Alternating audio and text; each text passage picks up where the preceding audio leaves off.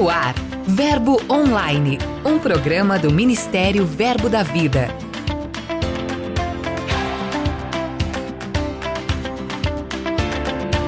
Olá, queridos, graça e paz. Nossa sexta-feira está repleta de novidades e já adianto que recebemos hoje um convidado muito especial para conversar com a gente sobre o avanço do nosso ministério. Então fique comigo, eu sou a G Monteiro e esse é seu podcast Verbo Online. Giro de notícias.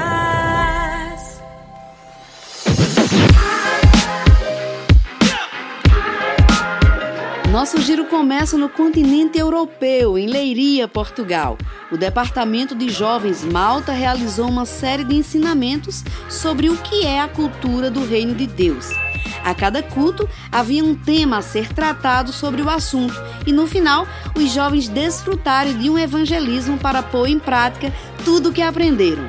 Todas as informações estão disponíveis em nosso portal.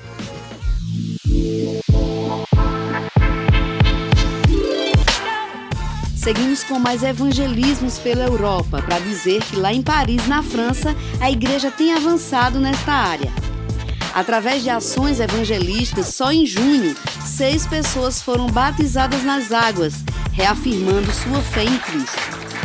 O sucesso dessas ações tem comprovado que a palavra da fé tem progredido cada vez mais entre os parisienses. E aqui no Brasil, lá na igreja em Vitória da Conquista, na Bahia, o projeto Pérola, que é voltado especificamente para a atuação evangelística em presídio feminino, completou dois anos de existência. Para comemorar, foi realizado um culto muito especial, celebrando a data. Leilano Bahia, que é líder do projeto, contou a gente como foi. Acompanhe.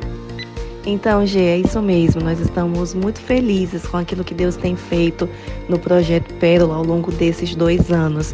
Muitas vidas sendo salvas, cheias do Espírito e principalmente sendo transformadas por meio da palavra que tem recebido e por meio do amor do Senhor expresso através das doações, através dos kits. E coroar esse momento com a participação de Ila Nicolas e Sheila Lacerda foi muito especial. Foi uma tarde abençoada e nós só temos motivos para agradecer ao Senhor. Você também pode ser um parceiro. Saiba como acessando o site projetoperola.com.br ou seguindo arroba Projeto Pérola Oficial nas redes sociais.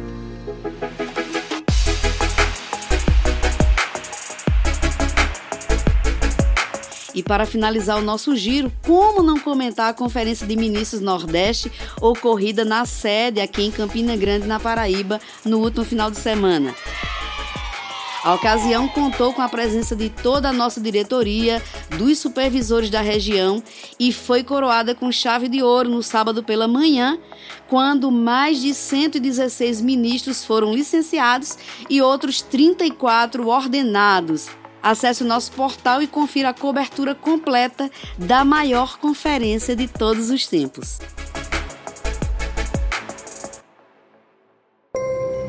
Dica de leitura.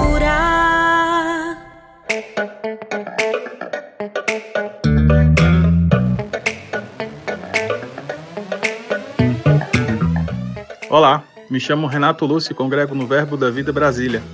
E minha dica de leitura é Segredos para uma Poderosa Oração da Patsy Camanete.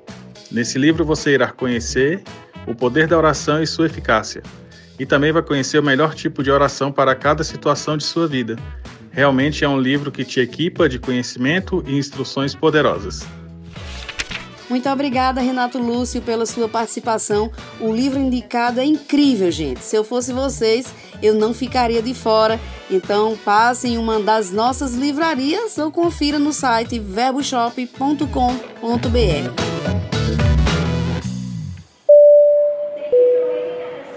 E agora eu convido Lucas Oliveira para trazer para vocês quem são e onde estão os nossos missionários de hoje.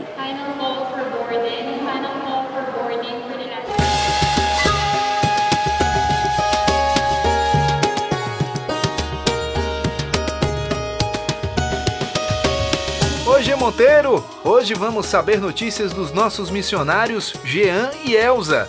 Apesar de terem o Chile como base, a família está em outras terras. E este momento estamos na Bolívia dando um treinamento para os professores do departamento infantil na Igreja Verbo da Vida, na cidade de Cochabamba, que é liderada pelo pastor José Henrique e sua esposa Patrícia. Também o pastor Jean está passando pelas igrejas, ministrando e edificando os irmãos. Nossos filhos, o Tiago e Israel, também estão servindo ao Senhor. Israel está em Santiago, é, servindo na igreja Verbo da Vida, no Ministério de Alabança, e Tiago está em Campina Grande, estudando na Escola de Missões. Que família inspiradora! Só lembrando que o Dia Verbo da Vida de Missões deste ano tem como foco desbravar as Américas.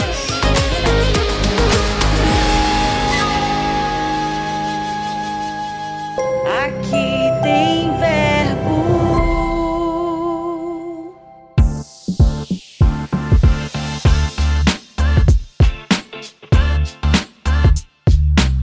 Olá, queridos, graças e paz. Aqui quem fala é Pastor Paulo. Aqui tem verbo em Itaperoá, hein? Glória a Deus, o Senhor tem nos, nos abençoado bastante nessa cidade que mana leite e mel. Tem um povo poderoso, uma igreja fervorosa, uma igreja acolhedora, uma igreja relevante na cidade. Graças a Deus temos né, levado a palavra do Senhor, a palavra da fé nos lares através do projeto que temos, conhecido como LCC, que traduzido significa dizer levando Cristo em casa e temos também movimentado a igreja com um projeto social com o nome Maná, semeando né, vidas, doe alimentos. Esse é o nosso projeto social e graças a Deus o Senhor tem nos acrescentado muito. Temos avançado nessa cidade, vamos avançar mais e mais. Fiquem em paz, queridos. Pastor Paulo, agradeço muito pela sua participação Desde já desejo ainda mais avanço e crescimento para a obra e para todos os irmãos aí em Taperoá. Entrevista.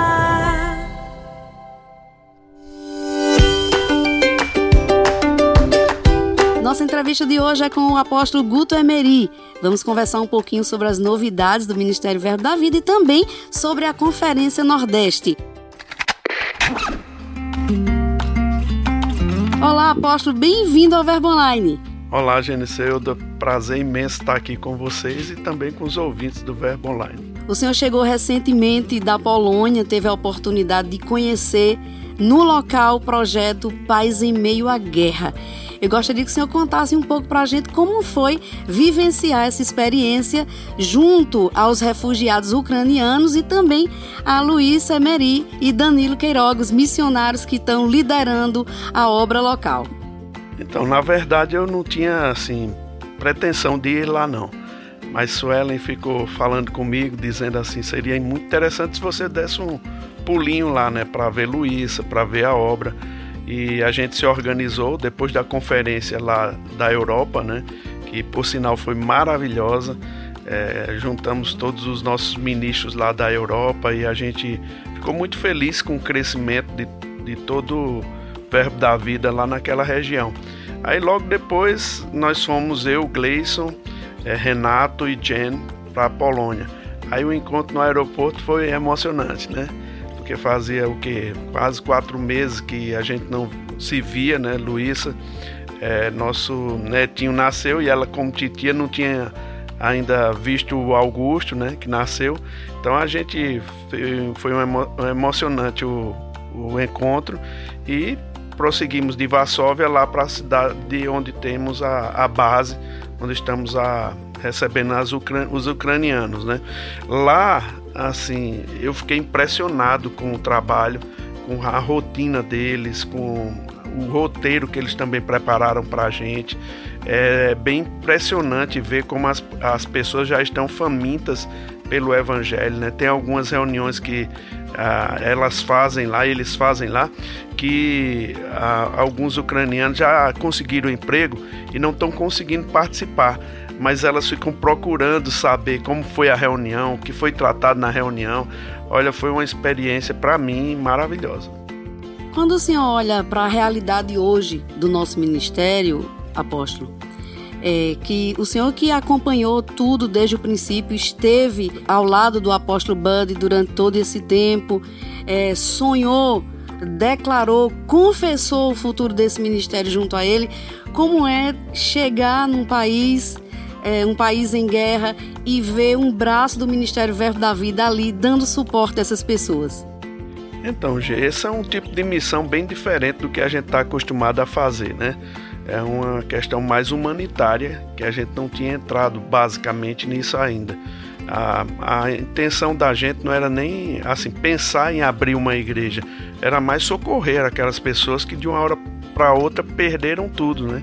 Perderam a sua estabilidade, perderam as casas, perderam até familiares, né? Então a gente a gente quis socorrê-las e indo lá a nossa mente se abre para essa questão da, da, do voluntariado, de, de participar com compaixão mesmo e sem pretensão, né?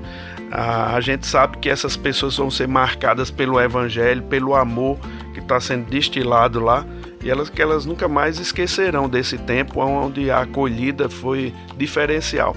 Algum, o governo da cidade lá onde tem um projeto, eles fazem também um certo socorro, uma certa ação social, mas não é comparável àquele amor, carinho que é dado através dos nossos missionários que estão lá.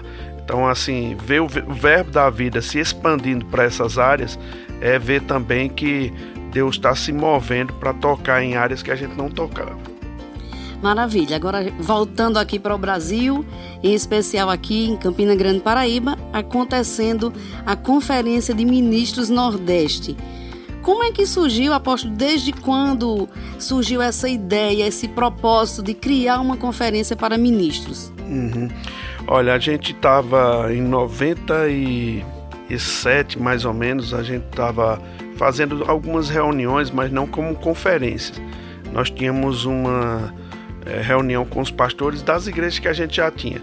Mas em 96 nós recebemos é, é, a visita de um supervisor americano que era muito amigo do irmão Reagan, chamado Doc Horton. E ele falava para o pastor Bud o cuidado que ele deveria ter com os ministros, que ele dizia o seguinte, que todo ministro é também uma ovelha e precisa de um pastor. Aí perguntava ao pastor Bud se ele tinha alguma, é, algum tipo de trabalho, de reunião que ele fazia com os ministros. O pastor Bud disse: Não, a gente faz uma reunião informal, Bud, todo mundo precisa se juntar em um lugar para ouvir você falar. Algumas coisas são importantes. E na ocasião a gente pensou naquele versículo lá de Atos capítulo 20, versículo 17, que diz assim: De Mileto, Paulo mandou a Éfeso chamar os presbíteros da igreja. E quando ele se encontra, ele diz: Rapaz, eu nunca deixei de falar para vocês coisas importantes para o ministério né? e para a vida pessoal. Então, baseado nisso, a gente criou a nossa conferência de missões ou de ministros, né? Essa conferência começou em 98 e vem se estendendo até aqui. Hoje nós temos, é, estamos já na, vamos entrar agora na terceira versão, né? Na verdade, da, que é a da conferência aqui em Campina Grande, a conferência do Nordeste, porque nós regionalizamos para ficar mais fácil para os ministros se deslocarem re regionalizou e também internacionalizou, né? O senhor chegou agora há pouco e comentou sobre isso das conferências internacionais. Então, como foi também tomar esse passo de gerar conferências internacionais em alguns continentes? Então, esse ano a gente pensou que seria importante a gente fazer uma no, lá na América, né, nos Estados Unidos, pegando o pessoal do Canadá também. Então, nós já temos algumas igrejas, quatro igrejas nos Estados Unidos e uma no Canadá. Temos vários ministros por lá, então resolvemos fazer essa conferência que também é, foi é, antecedida né, pela, pela formatura da nossa escola Verbo da Vida lá em Orlando. Sim. Então fizemos essa, essa conferência lá e assim, para surpresa da gente, foi maravilhosa, sabe assim, gente, Deus fez mais do que o que a gente esperava. A, a conferência lá foram dois dias, né? um pouco menor do que a daqui, mas com uma, uma intensidade de unção muito boa. assim favorável né, para os ministros. Logo em seguida, passamos uma semana aqui novamente e fomos para a Europa, né, fazer essa conferência. O motivo da gente fazer essas conferências é mesmo para preparar o nosso povo para coisas maiores que Deus vai, quer fazer, né? Então, é, sempre é um momento assim de despertamento, é um momento assim onde as pessoas recarregam as energias, né? Que alguns que estão um pouco desanimados por causa das pressões, elas são reanimadas e começam a seguir com mais força a visão que Deus tem. Apóstolo, é sempre uma honra ter um tempinho com o senhor, escutar um pouco do que o senhor tem para nos falar e para a gente terminar, além da gratidão por esse momento, eu gostaria que o senhor deixasse aí uma palavra do seu coração para motivar o nosso povo, uma palavra com esse gene que nós temos de ser verbo da vida. Amém. Lá no Salmo 119, versículo 130, diz assim: que a exposição das palavras do Senhor traz luz e dá entendimento aos simples. Eu sempre costumo dizer que essa palavra exposição pode ser trocada também por, pela entrada da palavra. A entrada da palavra traz luz e dá entendimento aos simples. Irmãos, é muito importante nos dias que nós estamos vivendo que a gente fique exposto mesmo à palavra, que a gente deixe essa palavra entrar no nosso coração. Aí você pode pensar, mas que palavra? Essa mesma que você já ouviu quando entrou no rema. Né? É a mesma palavra que vai te conduzir em todas as fases da sua vida. É importante você entender. Quando a gente vai para uma nação diferente, onde a gente está implantando é, uma, uma, uma visão lá, Rapaz, é tão, é tão interessante ver que a mesma palavra que funcionou no passado para a gente é a que está fazendo florescer as coisas naquele lugar. Né? Não, não existe diferença. Se você usar as mesmas, as mesmas experiências do passado com a palavra, esses resultados vão chegar. Eu costumo dizer que as, experi a, a, as experiências, na verdade, né, elas são as mesmas, agora os personagens eles mudam, né?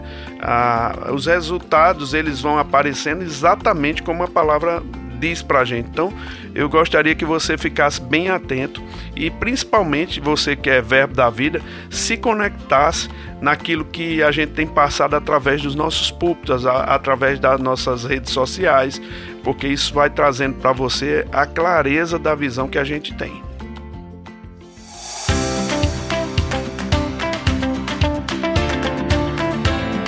O Verbo Online de hoje fica por aqui mas você sabe que nosso portal tem muito mais. Leia nossos blogs, as mensagens, curta e compartilhe os posts nas mídias sociais.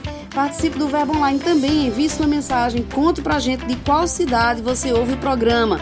Sugira conteúdos, é só enviar e-mail para redacan@verbodavida.com. Eu também vou ficando por aqui, mas declaro um dia abençoado para você. Tenha fé, lembre-se sempre de que tudo passa e que a graça de Deus nos basta. Eu sou a Gé Monteiro e esse é o seu podcast Verbo Online. Você ouviu Verbo Online, um programa do Ministério Verbo da Vida.